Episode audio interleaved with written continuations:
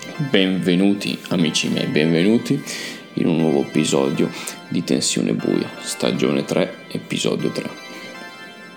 Vi voglio ricordare che alla mia pagina Spotify, Tensione Buia per Riccardo Podcast, potete trovare le scorse stagioni.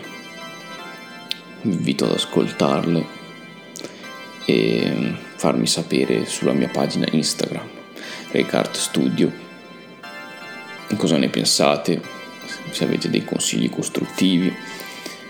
E insomma restituirmi dei feedback, ne sarei molto contento.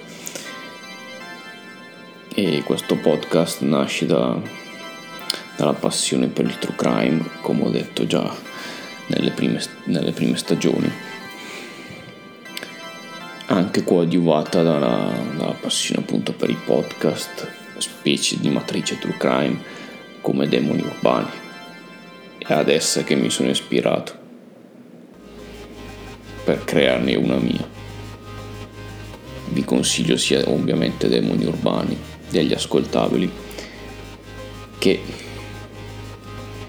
ovviamente tensione buia Spotify e anche da questa stagione su Google Podcast e per rimanere aggiornati sugli ultime uscite degli episodi e anche su altri contenuti extra, tra cui foto, video, eccetera. Vi rimando alla pagina Instagram Ricard Studio. Buon ascolto.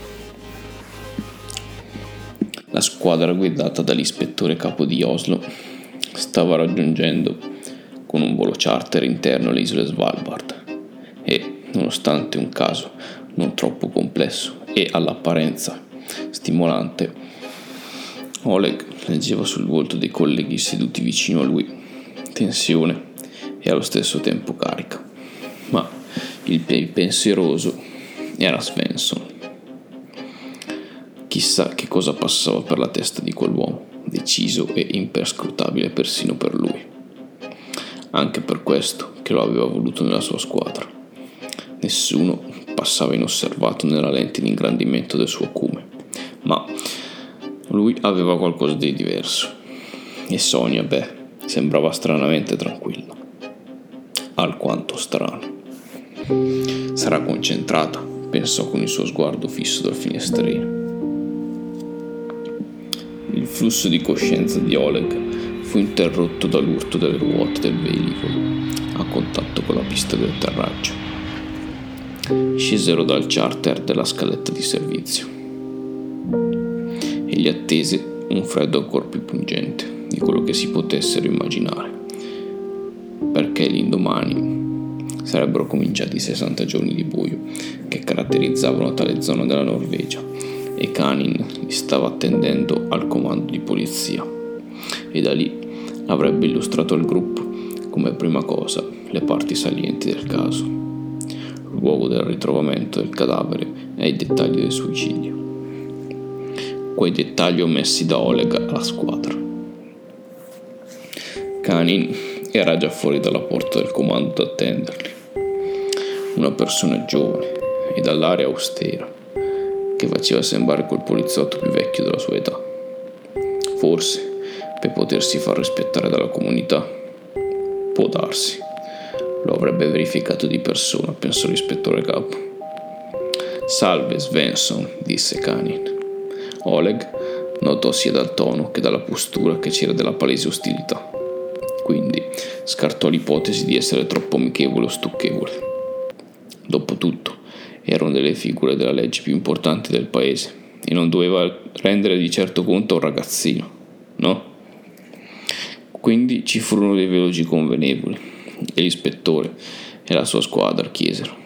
Sa per quale motivo era venuto ad abitare fin qui un noto giornalista d'inchiesta. Si sa qualcosa della vita che faceva qui. Chi ha trovato il corpo?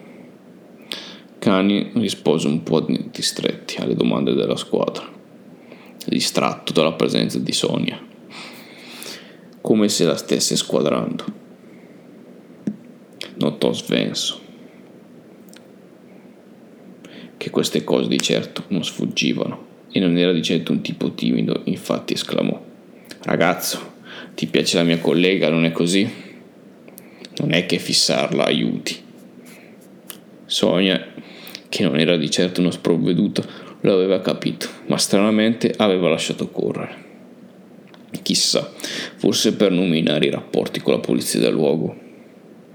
Sonia non si sarebbe fatta fermare di certo da una cosa del genere, pensò il mastino.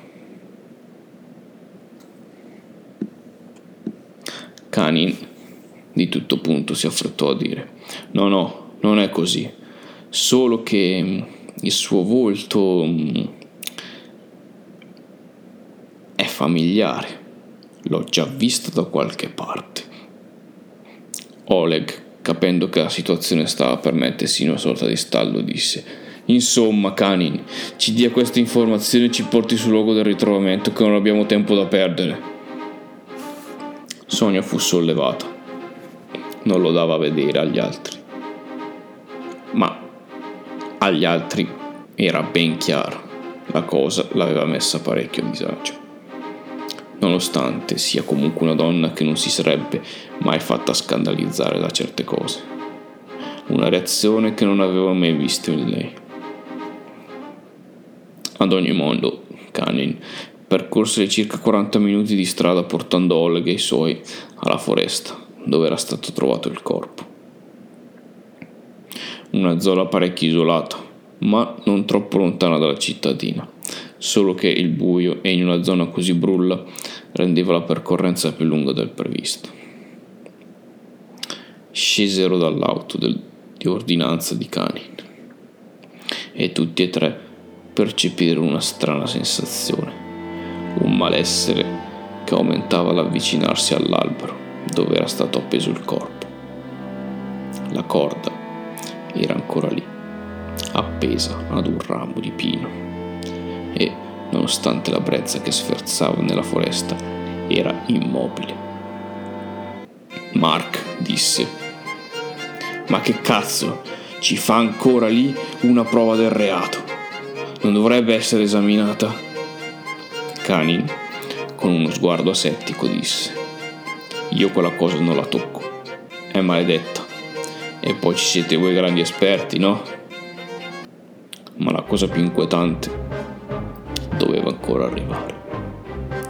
Quello che avrebbero visto dal coroner non se lo sarebbero scordati mai più per il resto delle loro vite.